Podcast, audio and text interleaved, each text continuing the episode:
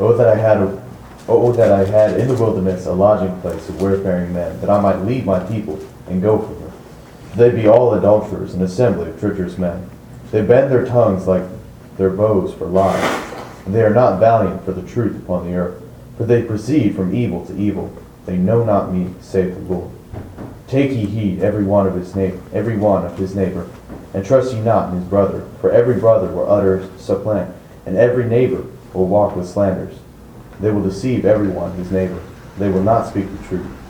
They have taught their tongue to speak lies, and wearied themselves to commit iniquity. Thine habitation is in the midst of deceit. Through deceit they refuse to know me, says the Lord. Therefore, thus says the Lord Behold, I will melt them, and try them. And how shall I do for the daughter of my people? Their tongue is an arrow shot out. It speaks deceit. One speaks peaceably to his neighbor with his mouth, but in his heart he layeth in wait. But I shall shall I not visit them for these things, saith the Lord? Shall not my soul be avenged for such a nation as this? Wow. Where did Jeremiah want to go?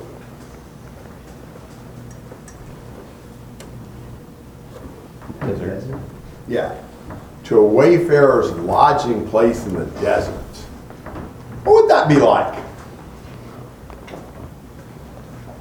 Lonely? Lonely? And maybe a place of not many comforts or amenities? You can see that as being kind of stark and grim. Why would you want to go there? It was better than where it was Why? because of the people. Yeah. It, it's just such a, uh, it has such anguish seeing his people like this and being around his people because they're just, they're terrible. They're so dishonest and, and deceitful and violent and wicked. He just wants to get away from them. It just grieves him too much to be around them. He'd rather be out in the desert in a little shack with nothing than to have to be around these people. That's that's a pretty uh, pretty strong statement. But look at them. He says they're all adulterers. That they're all unfaithful to God. They're all treacherous. They're liars. They go from bad to worse, from evil to evil. You know, what happens in, in, a, in a group where everybody lies? Nobody would know the truth. Yeah, nobody would know the truth, and nobody can do what? Trust each other. Yeah, you can trust. You know, trust is based on honesty and integrity and, and being able to count on what somebody says. If you can't count on anybody telling you the truth, then it's kind of every man for himself and watch your back. Because who knows who's double crossing you when? And so it's really a horrible way to live. You know, a society, a culture that just becomes totally dishonest and deceitful. You can't work together welcome to the USA, you know? I mean, that's largely the way it's become for us. And, and that's the way these people were. You know, so be on guard against your neighbor. Don't trust your brother. You know, because they're all lying. You know, you have to beware of even your closest friend. You, you got anybody in your life that you're sure you can trust?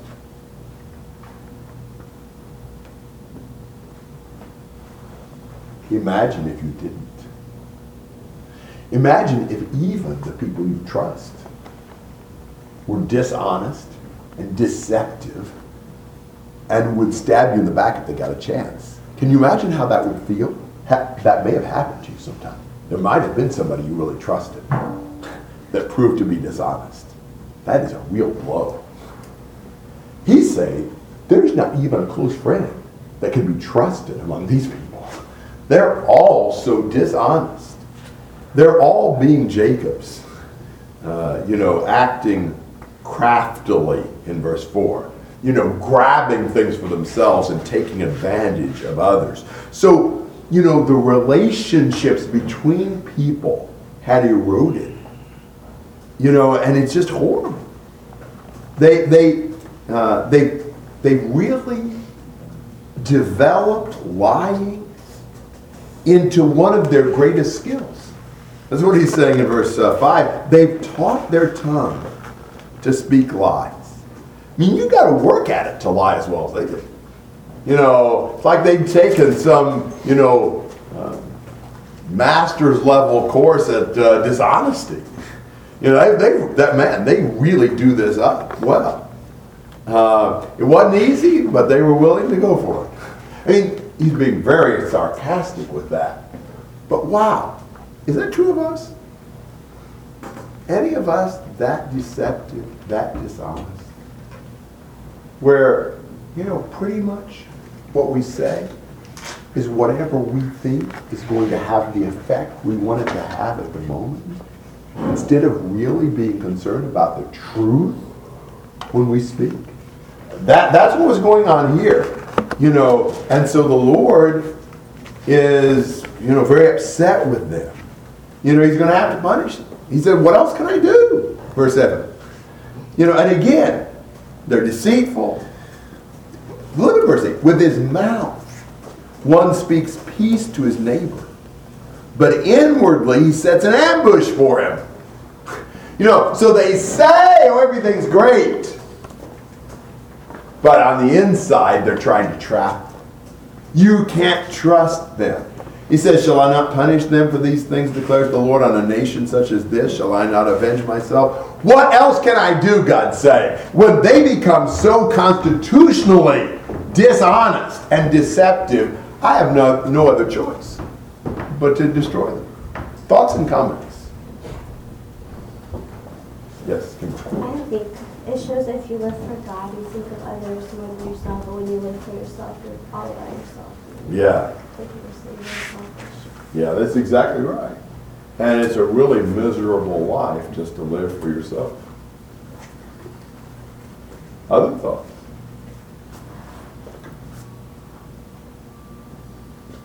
Ten to sixteen.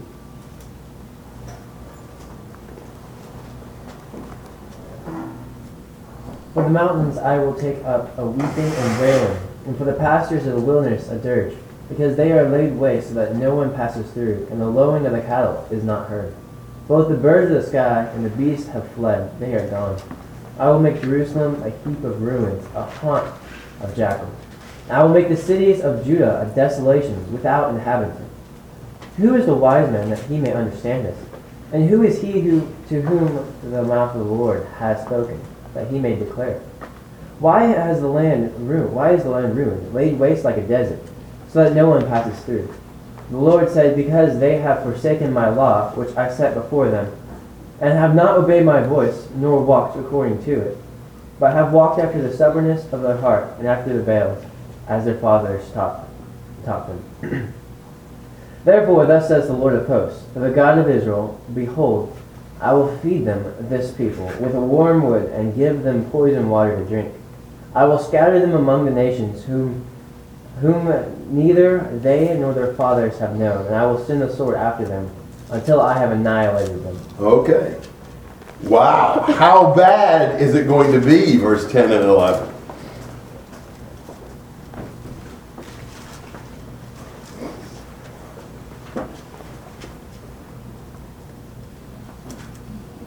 Ruins. Ruins. What kind of kind of animals are going to be there? What? Why jackals? scavengers. Yeah. They don't take a lot of pasture and all that. They can kind of, you know, eke out an existence, scavenging, foraging, you know, making do on whatever. It's about the only kind of creatures they'll be sort of solitary, you know, kind of uh, fend for themselves kind of creatures. The, this this desert wasteland, you know, won't sustain wildlife in general. So it's just it's just desolate, ruins, you know, devastation. No wonder Jeremiah and the Lord are mourning and weeping. What a tragedy to take a fertile land. You remember what God called Canaan when he brought the Israelites into it. What? And flowing from Milk and honey. That's not exactly how you describe this now, is it? You know, wow. What a horrible reversal. And, and he says, he asks the question in verse 12 Why? Why has the land become a desert wasteland? And what's the answer? Because they forsook the law. You know, the Lord doesn't make this overly complicated, does he? This is kind of spiritual ABCs. You know, they disobeyed me. And they're walking after the Baals stubbornly. That's why, you know, these people are really slow. You have to spell it out. Like, you know, watch. One plus one is two. You know, you feel like you're kind of in, you know, kindergarten here in these verses. You know, okay, so why am I doing this to you? Because you disobeyed me. You know, it's like, that's why you have to treat them like little children. You know, naughty, naughty. And uh, this is this is what I've got to do to you. And so he's going to destroy them. He's going to scatter them. He's going to send the sword after them. Notice in verse 15 and 16. Therefore, thus says the Lord of hosts, the God of Israel. Now look at those verses, 15 and 16. What are the verbs? Says. Well, after says. Feed, Feed. Who feeds? God, What's the next one? Give Give. Who gives? God. God. What's the next one? scatter, Who scatters? scatter. God. And so on and so on. Send the sword, etc.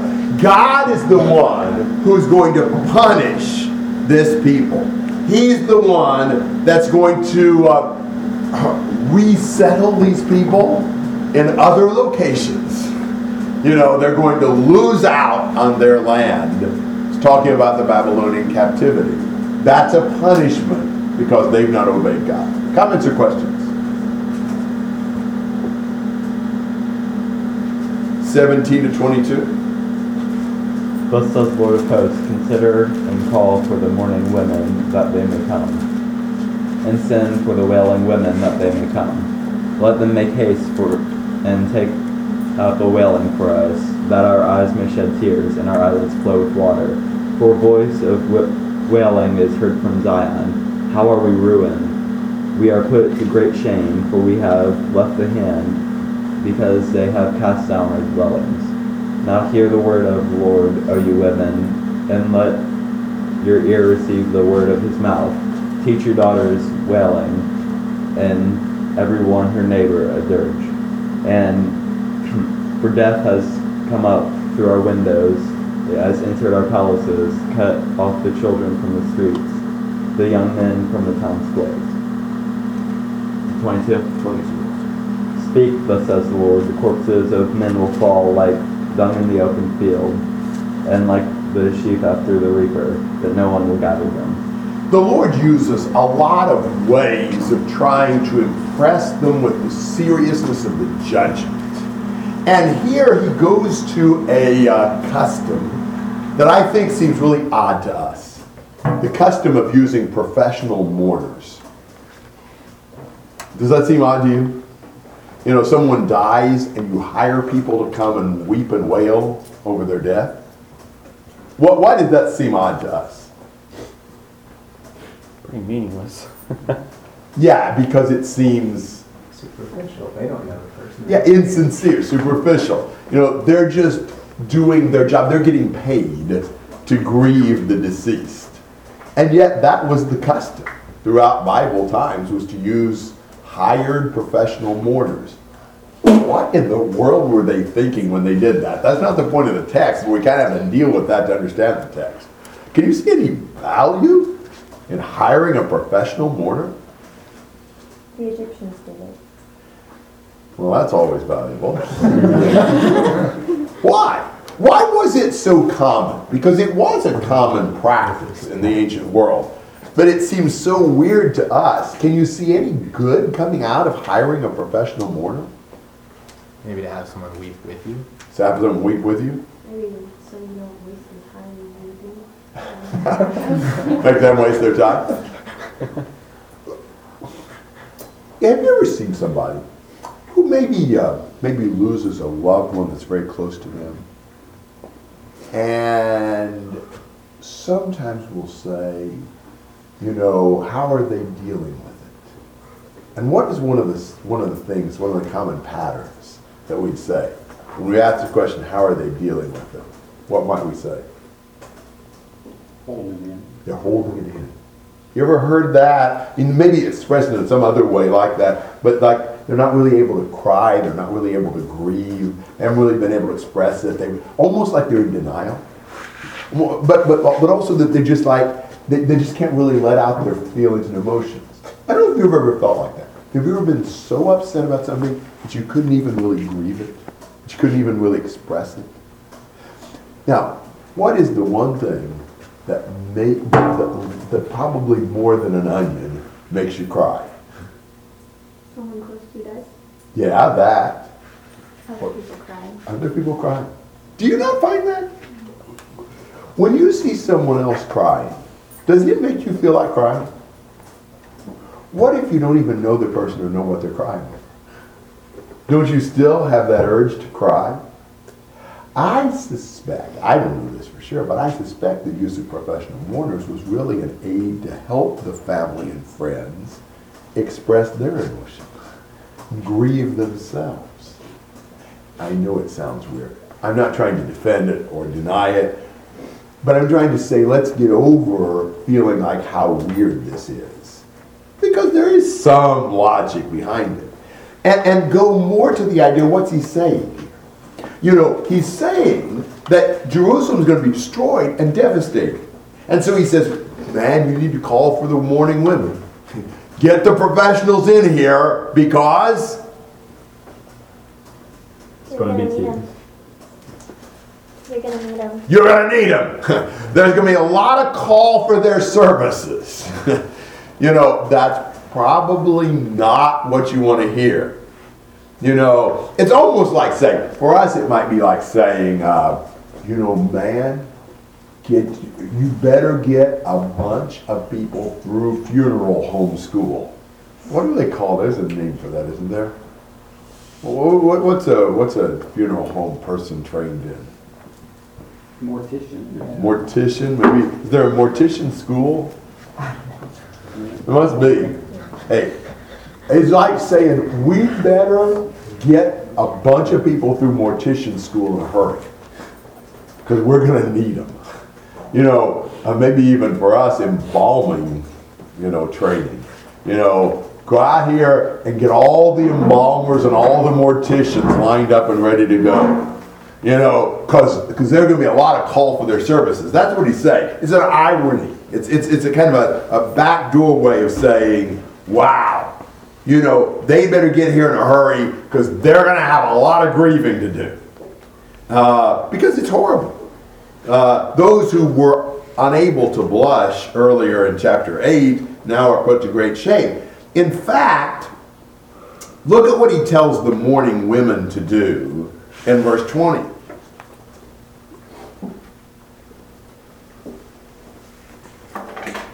Teach their daughters. Teach their daughters and their neighbors. The demand for their services are going to be so great, they need to recruit and train other people. There's not going to be enough mourning women to go around for all the deaths there's going to be. It's like saying, man, get all the morticians of the world to start teaching their kids and their neighbors. Because there are going to be so many deaths, there's not going to be nearly enough morticians to handle it. That, that'd be the that'd be probably what we'd say, since professional mourning seems kind of uh, weird to us. And uh, so, and look at verse 21. As if it weren't enough that there's death in the streets, where's what's death doing? Climbed in the window. Wow. You know, you can't even come inside your house and shut the door and be safe. Death's climbing through the windows and carting off people. You know, you can't keep death out. Again, th- these are just very graphic ways of trying to impact people, trying to say, you don't realize how bad this is going to be. This is, this is what it's like. I like these vivid poetic descriptions in the prophets. Not that this is a particularly pleasant scene, but wow, he picks out some really vivid ways of describing the devastation. Can't you just see death, you know, coming through the window? You know, the grim reaper. We would sometimes use that uh, kind of uh, analogy. Comments and questions through 22. But I was just gonna, I guess, validate what you said about, um, you know, hiring professional mourners so that we might be able to express ourselves better. In verse eighteen, it says, "Let them, being the mourners, make haste and take up wailing for us, so that our eyes might shed tears." So, yeah. Makes sense. Yeah, I, I think it makes more sense than it seems to us on the surface, though I still doubt that uh, we're going to adopt that custom anytime in the real near future. But, uh, but I do think there's a little more logic to it than what appears on the surface. Uh, the fact that a lot of people in a lot of cultures have done that, you know, means they've seen some value in it. Other thoughts? All right, um, 23 to 26. Thus says the Lord, Let not the wise man glory in his wisdom, let not the mighty man glory in his might, nor let the rich man glory in his riches. But let him who glories glory in this, that he understands and knows me, that I am the Lord, exercising his loving kindness, judgment, and righteousness in the earth. For in these I delight, says the Lord. Behold, the days are coming, says the Lord, that I will punish all who are circumcised with the uncircumcised, Egypt, Judah, Edom, and the people of Ammon, Moab, and all who are in the farthest corners, who dwell in the wilderness. For all these nations are uncircumcised, and all the houses of Israel are uncircumcised in the heart. So, don't trust in your wisdom, your might, or your riches. Now you think about who do people in our culture kind of uh, honor and respect? Celebrities? Celebrities? What kind of celebrities? Rich Oh, rich ones. Most of them are, I guess. Ones that they want to be like? Yeah, but but celebrities in what areas? We've probably got two or three areas of celebrities that are big for us. Well, acting, Actors, sports, sports, Music? yeah. Acting, entertainment, and sports are three big areas of celebrities. So think about sports in connection with, you know, boasting in your might. You know, the great athlete is really put up on a pedestal. Who else do we put up on a pedestal? President? Yeah, we do. What do we usually think about the president? What is their strength? wisdom. Smart. We really put the scholar, the intellectual person up on a pedestal. So, and, and then the person who's successful. And when we, when we, if I say that person's a really successful person, what do you think they probably have a lot of? Wisdom. Money. Money. Mm-hmm. We usually say success and we mean money. Isn't that true? Mm-hmm. So, to a great extent for us too, we tend to boast in wisdom, might, and riches. He said, don't boast in those things. Those things are not the things to trust in. You know, what you ought to boast of is loving kindness, justice, and righteousness. That's what God delights in. That's what we ought to value and treasure. It doesn't make any difference if you're a good athlete, if you're smart, or if you're rich. None of that stuff will last anyway. I mean, some of it won't even last through a lifetime. You Know any 80 year old men are still playing, you know, professional football? You know, I don't know many 40 year old men who still are anymore.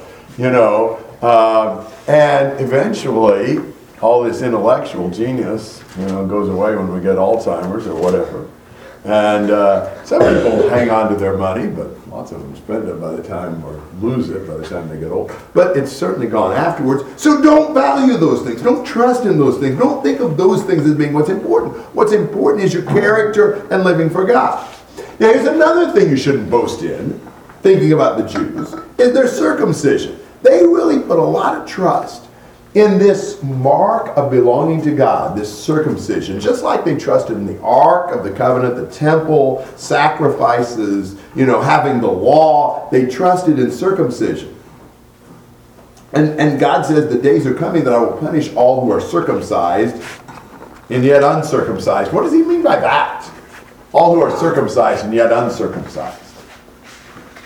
They're circumcised in the flesh, but not in the heart. That's exactly right. They've cut off the piece of the flesh. They're physically circumcised, but they've not cut the sin out of their heart. So they're not really uncircumcised in character. The physical circumcision was just sort of a symbol of cutting the flesh, the sin, out of our life, out of our heart. He says, and he, he, he mentions a list of, of, of people, of nations that were circumcised but not circumcised. Egypt and Judah and Edom and the sons of Ammon and Moab and those who inhabit the desert. Now, what do Edom, Ammon, and Moab all have in common?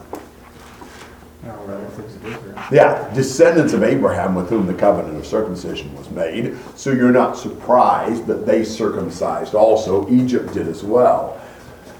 But did it really help Edom or Egypt that they circumcised physically? Did that make them God's people? So, will circumcision make Judah God's nation if they don't live for the Lord? How would it help them any more than it helped Egypt or Edom? And notice where he puts Judah. He sandwiches them right in between Egypt and Edom in this list of nations that are circumcised but not. That's really, that's really, uh, you know, humbling.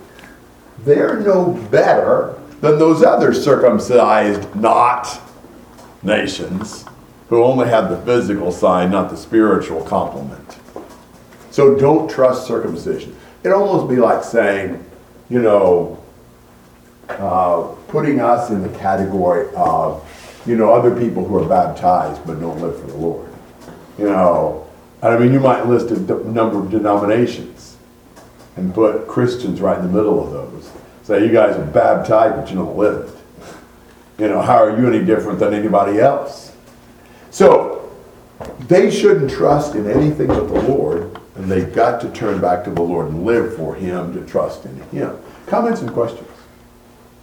I think it's cool in verse 23 talking about, you know, you're not supposed to boast in your wisdom, you're not supposed to boast in your might, you're not supposed to boast in your riches. But then 24, but let him who boasts boast of this, that he understands and knows me, that I am the Lord who exercises loving kindness, justice, righteousness on the earth. It's kind of like to have an intimate knowledge.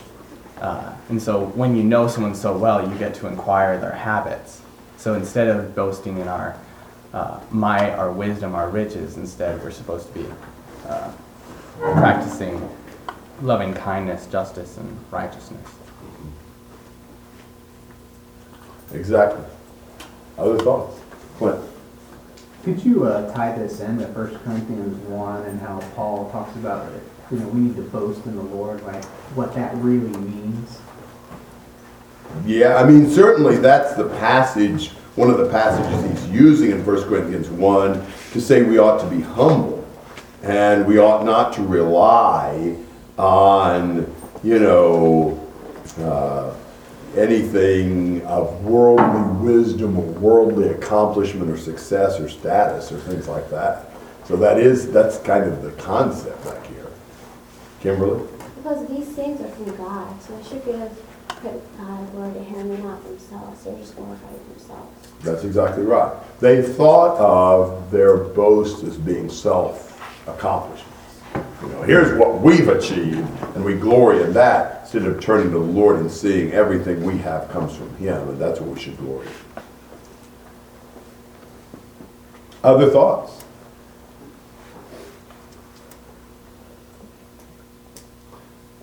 Well, chapter 10 is um, a little different.